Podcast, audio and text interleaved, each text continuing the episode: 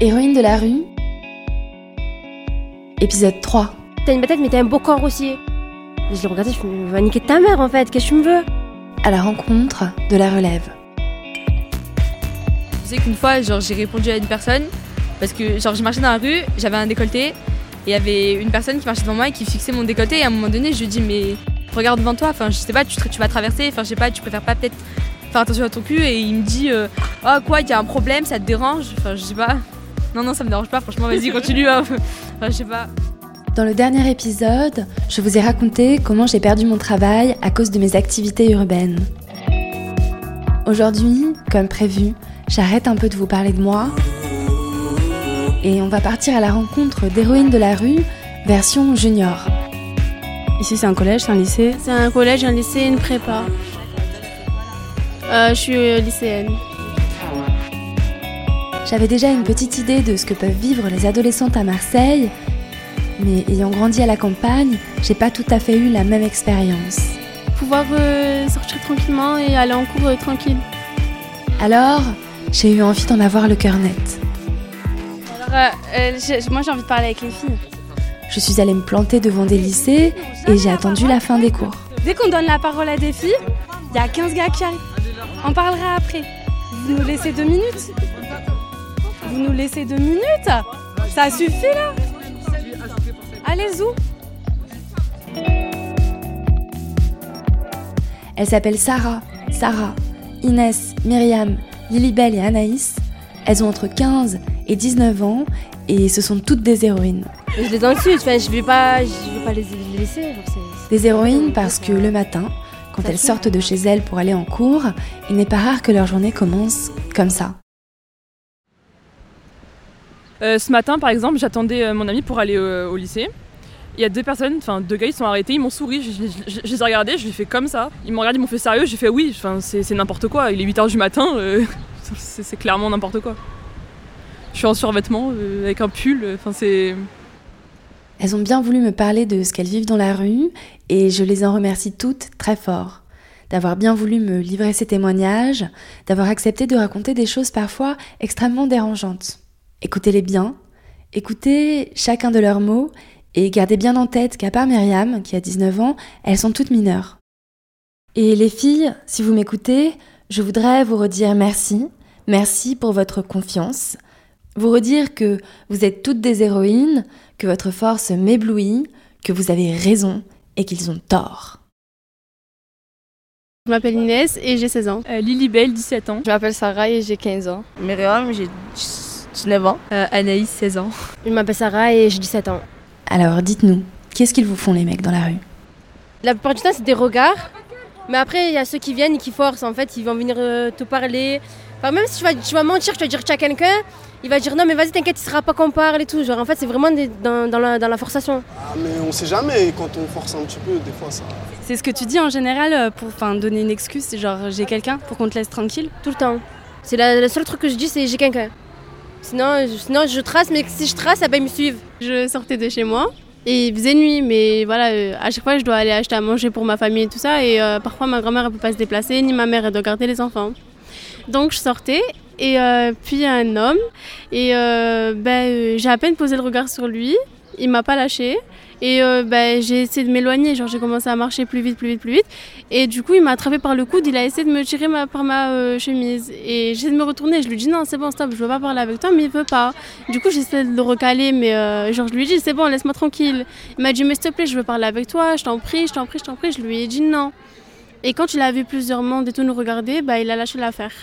Euh, il y a pas longtemps, j'étais dans un snack et ben, il y a un monsieur qui il était un peu bizarre. Il nous regardait et après était comment un peu bizarre euh, il regardait bizarrement, il faisait des petits gestes avec ses mains. Et euh, après du coup, il a sorti son téléphone et euh, il y a un flash qui est apparu.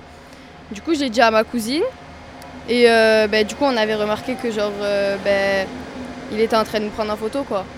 Sachant qu'en fait, il avait le téléphone assez bas et il prenait une photo, il prenait une photo et il en a pris deux. Quand il a vu qu'on l'avait vu faire, eh ben, il s'est arrêté et après il a recommencé. Et du coup, on n'a pu rien faire vu qu'on était euh, trois filles.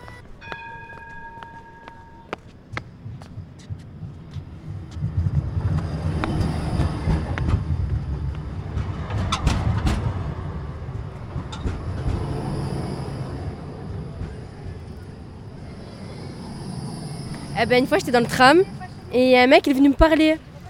Et moi, je devais rejoindre justement Myriam. Et euh, il me parlait dans le tram, mais je, je, regarde, je calcule pas, j'étais sur mon téléphone. Je sors du tram, il me suit. Il me suit, d'un coup, il y a deux collègues à nous qui sont arrivés, ils l'ont dit Tu fais quoi? En fait, il, en fait, il a continué de me suivre. Même, je me retournais, je marchais vite, et ben il marchait vite derrière moi. J'avais trop peur.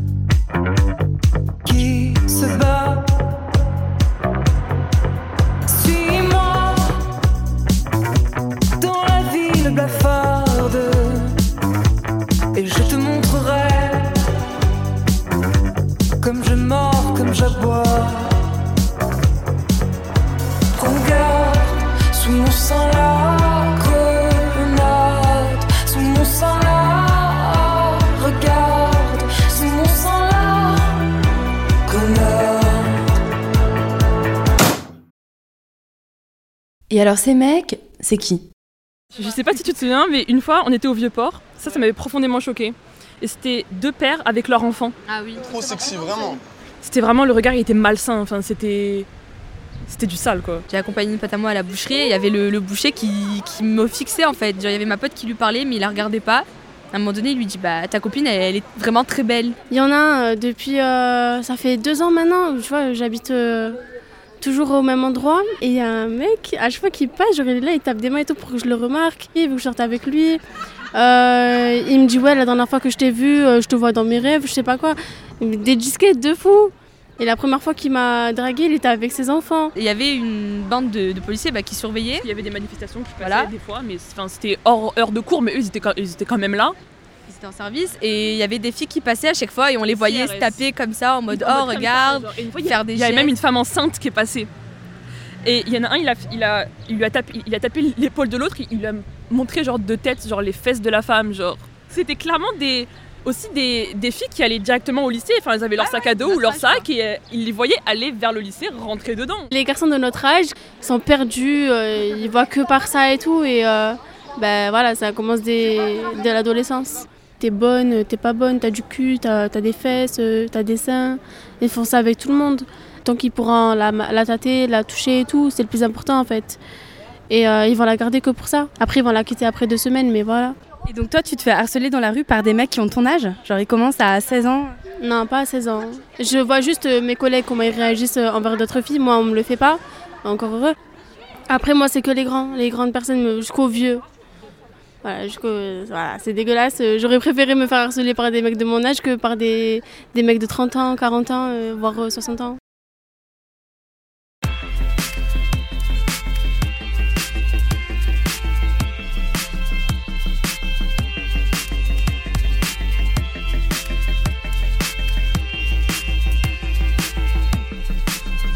Bon, et alors, euh, face à tout ça, vous réagissez comment?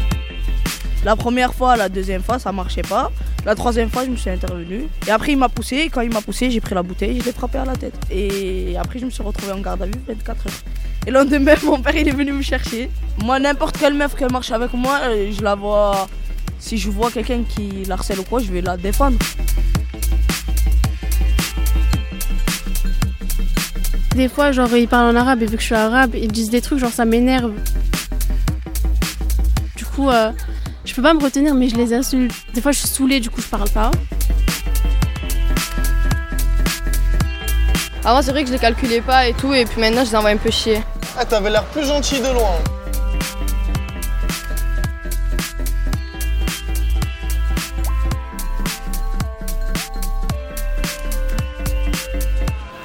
Et euh, enfin, je sais que moi, il m'est déjà arrivé de, enfin, de me faire prendre une main en pleine rue devant tout le monde. Bah, C'est-à-dire que j'étais juste à côté de chez moi, enfin, je rentrais. Et il y a deux gars qui sont passés en vélo et qui m'ont mis une main. Alors, ce que tu racontes là, Anaïs, c'est plus du harcèlement de rue. C'est carrément une agression sexuelle. Toi, t'as réagi comment? T'as fait quoi? Bah moi, enfin, sur le coup, j'étais choquée parce que bon, on a... En tant que fille, on est toujours là en mode ouais, bon, moi, si ça m'arrive, je me retourne, je fous une gifle ou quoi, mais enfin, quand ça t'arrive, bah, t'es. T'es là, tu sais pas quoi faire, genre, t'es un gros bug en fait.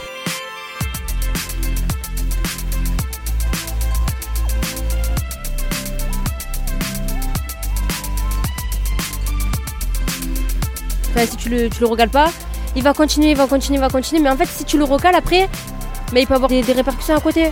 Genre, il va. Je sais pas, genre plusieurs fois on m'a attrapé, on m'a griffé parce que justement, genre, je, je l'ai envoyé bouler.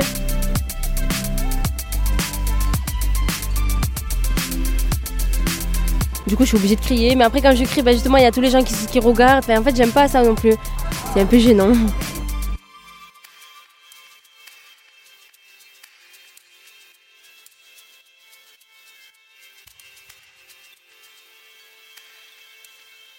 En récoltant ces témoignages, ce qui m'a frappé, c'est de voir que toutes avaient mis en place ce qu'on appelle des stratégies d'évitement. Elles ont intégré le fait que dans certains lieux et à certaines heures, elles ne sont pas les bienvenues et qu'elles peuvent même se retrouver en danger. Est-ce que tu as remarqué que tu as changé ta façon de t'habiller? Euh, oui, enfin, je sais que je suis aussi beaucoup sur Nice. Et par exemple, à Marseille, j'ai tendance à beaucoup plus m'habiller en jean ou en survêtement. Hier, j'ai essayé. J'ai mis quelque chose de, de serré, genre euh, proche du corps. Et c'était beau. En fait, moi, je me trouvais belle et tout, mais je pouvais pas.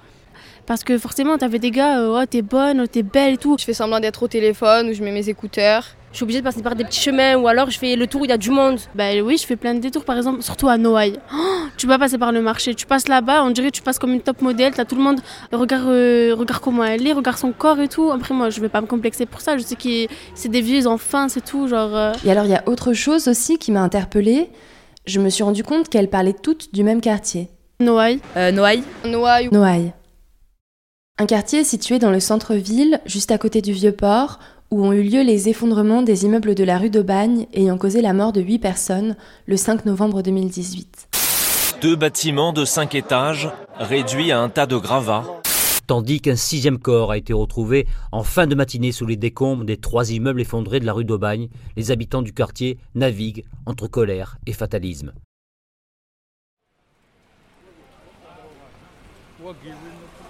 Noailles. Un quartier qu'on pourrait qualifier de populaire, avec des petites rues très fleuries, un grand marché, des épiceries orientales, beaucoup de petits commerces, beaucoup de monde dans la rue aussi, beaucoup d'hommes surtout. Et ça n'est pas un gros mot, beaucoup de personnes issues de l'immigration.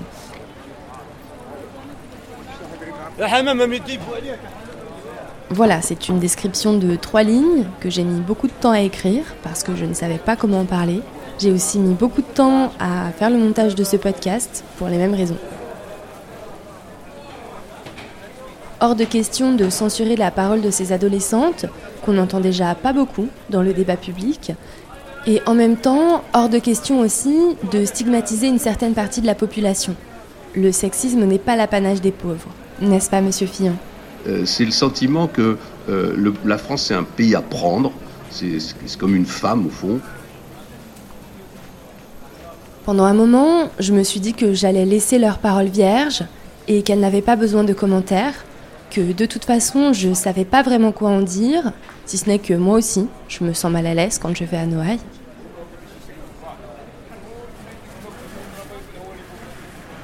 Mais pour l'enregistrement de ce podcast, je suis allée y faire un tour un après-midi. Je me suis promenée dans les rues qui étaient plutôt calmes ce jour-là, j'ai acheté des nectarines sur le marché. J'ai pris un sandwich falafel un peu plus loin. Et je dois avouer qu'il ne s'est rien passé. Pas, pas trop, un tout petit peu. C'est gentil. Merci beaucoup. Ah oui, je viens de vous donner 10 euros. Alors, j'ai repensé à mon montage, aux paroles que j'avais recueillies. Je savais plus quoi en faire, comment les présenter. Je me suis dit que j'avais pas envie de me lancer dans une analyse parce que je n'en ai pas. Je me suis redit mille fois qu'il était hors de question d'écourter les propos d'Anaïs, de couper Sarah ou Inès au montage, que leurs ressentis vont dans le même sens, que j'en ai marre du politiquement correct, mais qu'en même temps, sans la famille Le Pen, j'en serais pas là.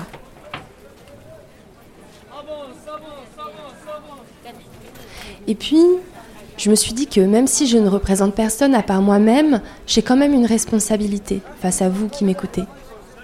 La responsabilité de livrer une parole franche et honnête, la responsabilité aussi de ne pas participer à mettre des gens dans des cases et à encourager le racisme, disons-le clairement.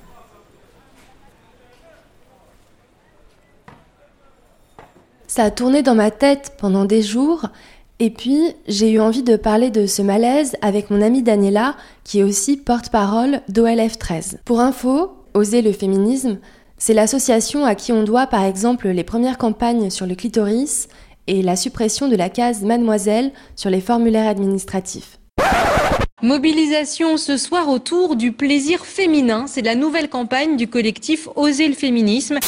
Les 130 femmes qui sont tuées aujourd'hui euh, chaque année en France euh, par leur conjoint ou leur ex-conjoint, ce sont des chiffres qui ne reculent pas.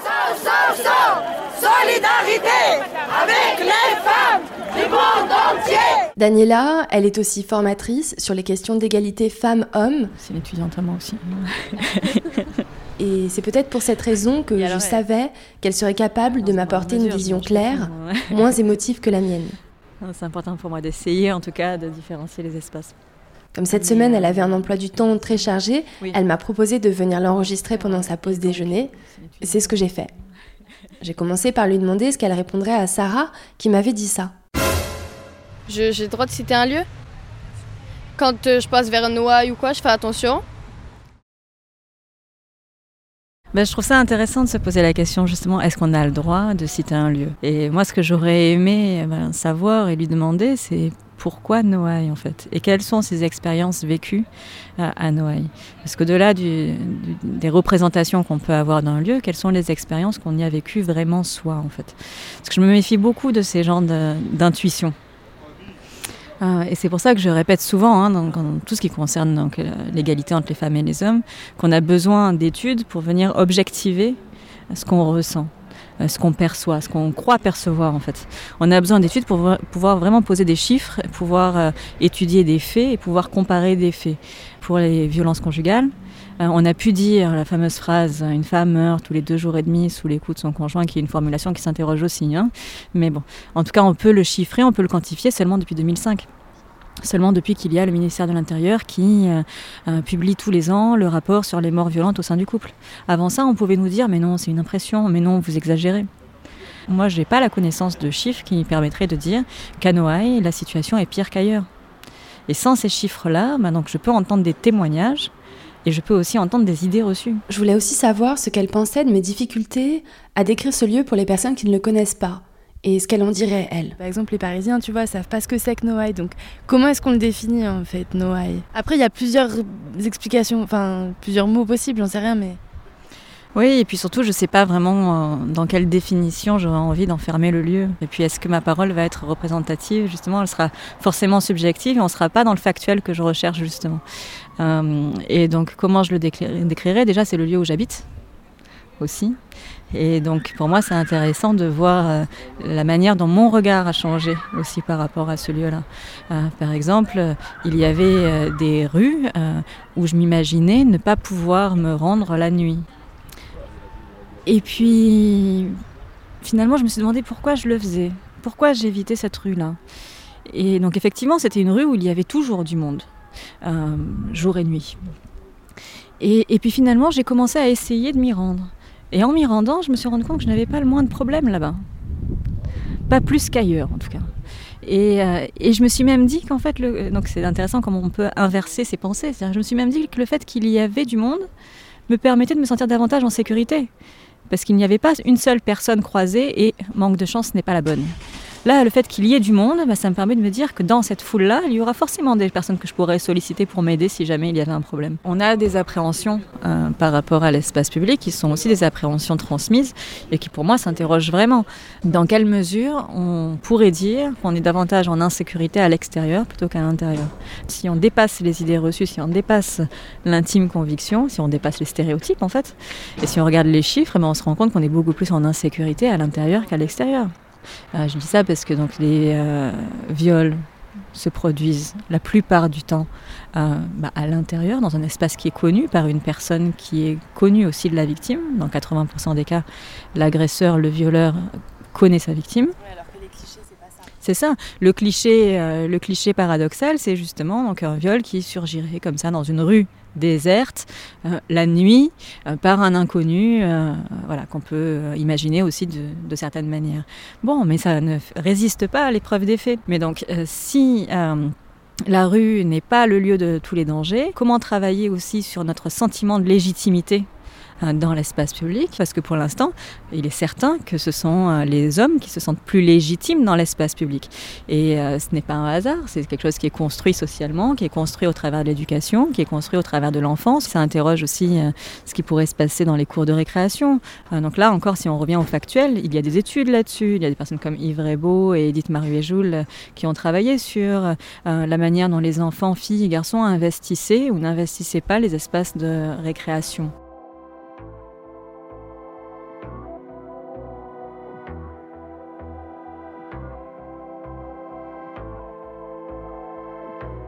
Je pensais pas que la réalisation de ce podcast m'amènerait sur cette piste, mais en discutant avec Daniela, je me suis rendu compte que j'avais moi-même encore beaucoup de stéréotypes et de clichés à déconstruire.